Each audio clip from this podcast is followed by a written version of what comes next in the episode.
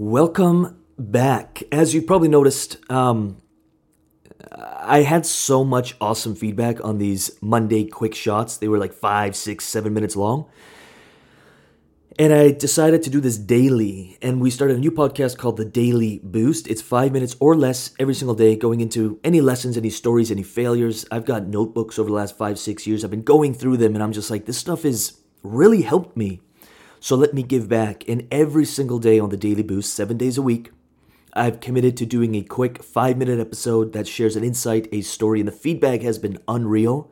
And so these Monday morning, these weekly Monday morning episodes on the Coach's Corner podcast here, I'll be sharing with you the episodes that I think are most relevant here. Now, if you do want to dump, jump into the Daily Boost, if you want to subscribe and just get a five minute dose, it's something that I think everyone can do do it. If, if this resonates with you at all and you'd like to just stay plugged in on a daily basis, check out the Daily Boost. That's at lucasrubix.com forward slash boost. And with that said, I'll play the five minute episode for you here. This was episode actually two of the Daily Boost. So we're going way back uh, to day two. We're at like day 30 or 35 now. But if you haven't checked it out yet, here you go. And you can decide for yourself if you'd like to check out the Daily Boost. Enjoy. Welcome to the Daily Boost, episode two. Today, I want to talk about darkness, walking alone, uh, depression, loneliness, and it's something that I am not a stranger to. I spent five, six, maybe seven years of my life depressed, and I did not even know it. I explain it to people like I saw black and white I remember being on airplanes because I was flying to different jobs, completely emotionless. I literally stopped feeling. Um, and I, I explained to people like it was black and white. And I came home. I was working on the oil rigs. I was making a ton of money, ton of money. And I came home and I just couldn't take it anymore.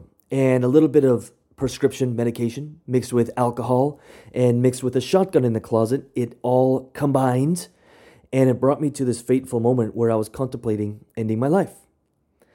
Obviously, I didn't. I'm still here. I don't know. What this is six, seven years ago. I woke up the next day with, I can't explain it, so much gratitude for what I have it's like I started seeing color. And I remember going for a walk. I just bought an apartment or a condo in Vancouver, just outside of Vancouver. I went for a walk. And this is going to sound corny, but it's true. I could like literally hear butterflies flapping their wings. I saw the green in plants. I saw the blue sky. I could hear there's like a little creek running through Poco. I could hear the creek. I remember seeing artwork through this tunnel I walked. I just went for a walk for a few hours, and I was like, it was a state of like bliss and joy, and it's as if the world, like I don't, it just changed. It went from black and white to color. That's the best way I can explain it. My life went from black and white to color. I quit my job, and I began building a business. Back in back then, it was fitness, and I have never gone back to that place but over the years of entrepreneurship, I absolutely faced depression, loneliness, and walking alone. And I don't think there is any shame. I used to be ashamed of it. There's no shame in that because there are times where you have to walk alone. I had to exit different circles of friends. I had to, I moved to different cities where I didn't know anyone.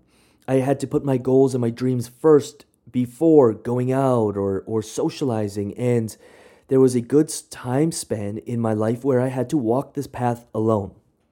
Other people didn't believe in me. My goals weren't dependent on them.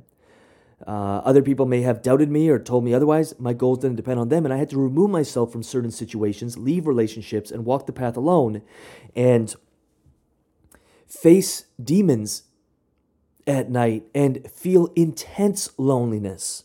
When you have a massive goal, a massive vision, a massive dream, and no one else gets you, that's a lonely place to be. Depression at times, things not working out, starting to question my own value, my own worth. And I do not know, and I, I get the, the I'm to call it a privilege. I get the, the opportunity to be around some very high performers, really high earners. We're talking millions, tens of millions, and hundreds of millions. And when you get into a personal conversation with them, they'll still say, like, I go through loneliness at times. And I think social media has just made it that that doesn't exist for some. They have it figured out. And maybe you're, if you're the Dalai Lama, you do. But I don't have that figured out. And yet we've been able to see massive amounts of success and never go back to that place of depression or loneliness that that is is is that destroys. But there's a level of loneliness, mild depression, if you want to call it that, mild walking your path alone and facing the demons that you must face. And I truly believe it's healthy. There is no shame in it.